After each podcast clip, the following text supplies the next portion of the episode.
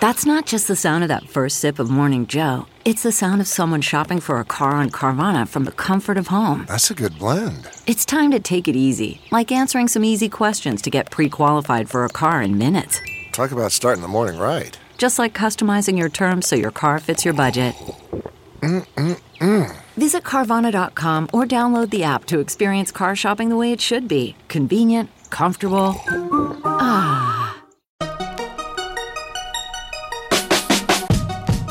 Welcome to the Techmeme Ride Home for Friday, June 21st, 2019. I'm Brian McCullough. Today, Google is getting out of the tablet business. There's a MacBook Pro recall, but not because of keyboard issues.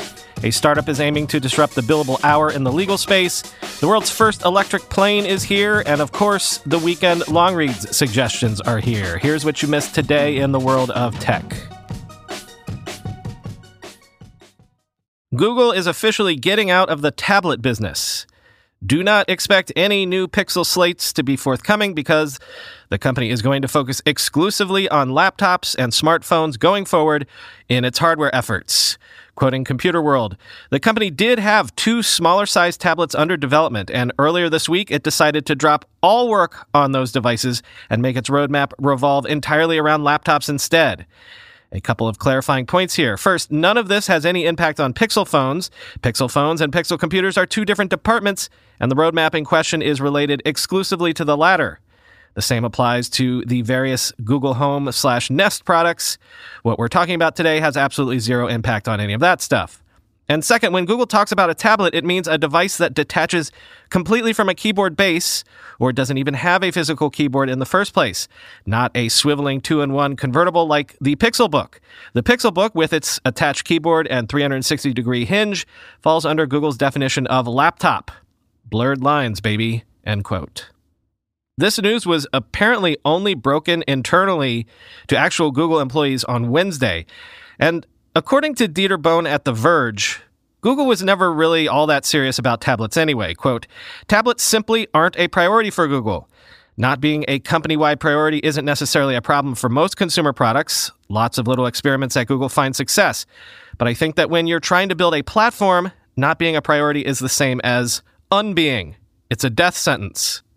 It has meant that there has never been enough effort put towards solving the software problems that have sunk all of Google's tablet efforts. The first and most obvious is the one everybody always cites. The apps were never really redesigned for big screens, end quote. Two points here. First, this does nothing to help Google's reputation for never really standing behind any project.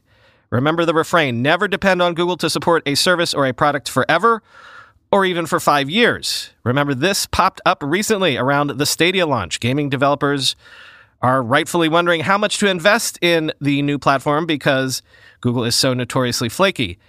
But second, for all of those tablet stands who still to this day go on and on about how tablets are the future of computing, what does it say about this form factor and industry if only Apple and Microsoft remain fully committed to the tablet game? Like, I'm not saying tablets are going away anytime soon, but do tablets still feel like the future of anything to you at the moment? Apple has launched a voluntary recall and replacement program for 15 inch MacBook Pro units sold between September 2015 and February 2017 due to battery safety concerns. Basically, there is a risk the batteries on these units could overheat. Quote, Apple has launched a new support page where users can go to check their MacBook Pro serial number to see if it's affected. Here's how to check if you have a MacBook Pro that falls into that window. To confirm which model you have, choose About This Mac from the Apple menu in the upper left corner of your screen. If you have MacBook Pro Retina 15 inch mid 2015, enter your computer's serial number on the program page to see if it is eligible for a battery replacement. End quote. I think I've mentioned it on the show before. But when the modern MacBook Pros started coming out, I quickly maxed out one of those old style models with completely top of the line for every spec that I could think of in hopes that I could future proof myself for at least five years. And I'm glad I did because Not only do I still have actual USB 3 ports, I have two Thunderbolt ports and an HDMI port, which is how I can run those two external monitors with ease. I've got an SD card slot. I've got MagSafe. I've got an actual keyboard with real keys that don't break. But mostly, I've just got a machine that is actually still useful as a podcast producing machine. You'll be happy to know that I checked the serial number on this machine and it is not affected, which is good for all of us because I don't know how I'd do with a temporary replacement unit or if I had to go without this machine for the one to two weeks that Apple says would be required to get a replacement. Although getting a brand new battery would actually maybe allow this machine to last longer. So maybe I didn't get lucky after all. After five years of Verizon holding the crown, PC Magazine's annual test conducted in 30 cities across 25 states has named AT&T as the fastest mobile network in the US. Quote, "It turns out that a key step towards 5G requires improving your 4G network. AT&T's initial 5G network uses short distance millimeter wave airwaves, so to prevent its 5G customers from feeling like they're falling off a cliff where there's no 5G service, it needed to turn up the quality of its 4G. And so it did. AT&T has also secretly been helped by improvements in smartphone modems over the past 2 years. Wireless spectrum forms the lanes on which all smartphone traffic travels, and AT&T has more LTE spectrum than T-Mobile or Verizon according to Fierce Wireless.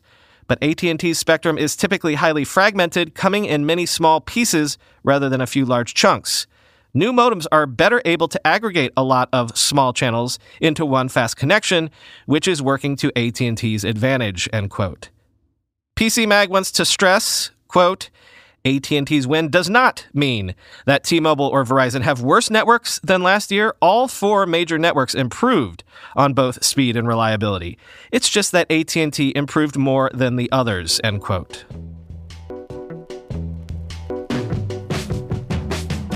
Atrium is a startup in the legal space that has raised $75 million from the likes of Andreessen Horowitz to basically take the busy work out of lawyering. Essentially, think of it as legal paperwork as a service for startups. Quote, Atrium Records acts like your searchable legal Dropbox. The startup works with your last law firm to ingest your documents around equity, taxes, employees, and IP, and make sure they're all up to date. Machine learning extracts critical data about financings and cap tables, so that's instantly available in the Atrium dashboard, and you don't have to dig into the original docs. Plus, you don't have to pay for lawyers or paralegals to do that manually. And your lawyer can build a task list of documents for you to edit or sign so you always know what to do next, which is a relief when you're wrangling approvals from all your existing investors. Atrium Hiring operationalizes one of the biggest founder time sucks. Instead of writing hiring contracts from scratch each time, you fill out a form and use menu selections to set the salary, share count, vesting schedule, and offer expiration. Looking across its anonymized data set of contracts, Atrium can recommend the best clauses and most common setups, like four year vesting with one year cliffs. You can see the status of the contracts every step of the way from drafting and finalizing to getting employees to accept, end quote. If you've ever gone through the startup process, you know how many billable hours can be racked up just from shuffling documents like these around. Atrium's fundraising concierge service has already helped startups with raising more than $1 billion from seed rounds of 200,000 all the way up through $50 million rounds.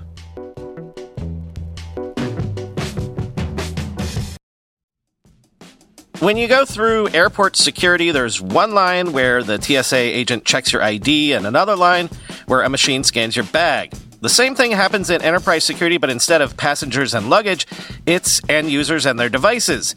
These days, most companies are pretty good at the first part of the equation where they check user identity, but user devices can roll right through authentication without getting inspected at all. In fact, 47% of companies allow unmanaged, untrusted devices to access their data. That means an employee can log in from a laptop that has its firewall turned off and hasn't been updated in six months, or worse, that laptop might belong to a bad actor using employee credentials. Kolide, finally solves the device trust problem. Kolide ensures that no device can log into your Okta protected apps unless it passes your security checks. Plus, you can use Kolide on devices without MDM, like your Linux fleet, contractor devices, and every BYOD phone and laptop in your company. Visit kolide.com slash ride to watch a demo and see how it all works. That's K-O-L-I-D-E dot com slash ride, kolide.com slash ride. In 2023, just 10 vulnerabilities accounted for over half of the incidents responded to by our sponsors today, Arctic Wolf Incident Response. Wouldn't you love to know how to take these vulnerabilities off the table and make life more difficult for cybercriminals? That's just one of the essential insights you'll find inside the Arctic Wolf Labs 2024 Threats Report. Authored by their elite team of security researchers, data scientists, and security development engineers, and backed by the data gained from trillions of weekly observations within thousands of unique environments, this report offers expert analysis into attack types, root causes, top vulnerabilities, TTPs, and more. Discover the attack vectors behind nearly half of all successful cybercrimes, why ransom demands climbed 20% from 2023, and find out why 2024 will be an especially volatile year for cybersecurity. Learn more and get your copy now at arcticwolf.com forward slash techmeme. That's arcticwolf.com forward slash techmeme. At this week's Paris Air Show, an Israeli company has unveiled the world's first all electric plane, quoting from the BBC. Eviation says the craft called Alice will carry nine passengers up to 650 miles at 10,000 feet at 276 miles per hour. It is expected to enter service in 2022. Alice is an unconventional looking craft powered by three rear facing pusher propellers one in the tail, and two counter rotating props at the wingtips to counter the effects of drag. It also has a flat lower fuselage to aid lift. This plane looks like this not because we wanted to build a cool plane, but because it's electric, says Eviation's chief executive Omer Bar-Yohay. You build a craft around your propulsion system. Electric means we can have lightweight motors. It allows us to open up the design space, end quote. Eviation has already received its first orders. U.S. regional airline Cape Air, which operates a fleet of 90 aircraft, has agreed to buy a double digit number of the aircraft. So, why might electric be the future for planes, at least of a certain size? We'll try this sample math on for size. Quote A small aircraft, like a turboprop Cessna Caravan, will use $400 on conventional fuel for a 100 mile flight, says Eviation CEO Roy Ganzarski. But with electricity, quote, it'll be between $8 and $12, which means much lower costs per flight hour. Quote, we're not an environmentalist company. The reason we're doing this is because it makes business sense, end quote. Time for the weekend long reads suggestions. Actually, you know that I have kids because every week in my head I want to do that in the cadence of the Doc McStuffins song. Time for your long reads, time for your long reads.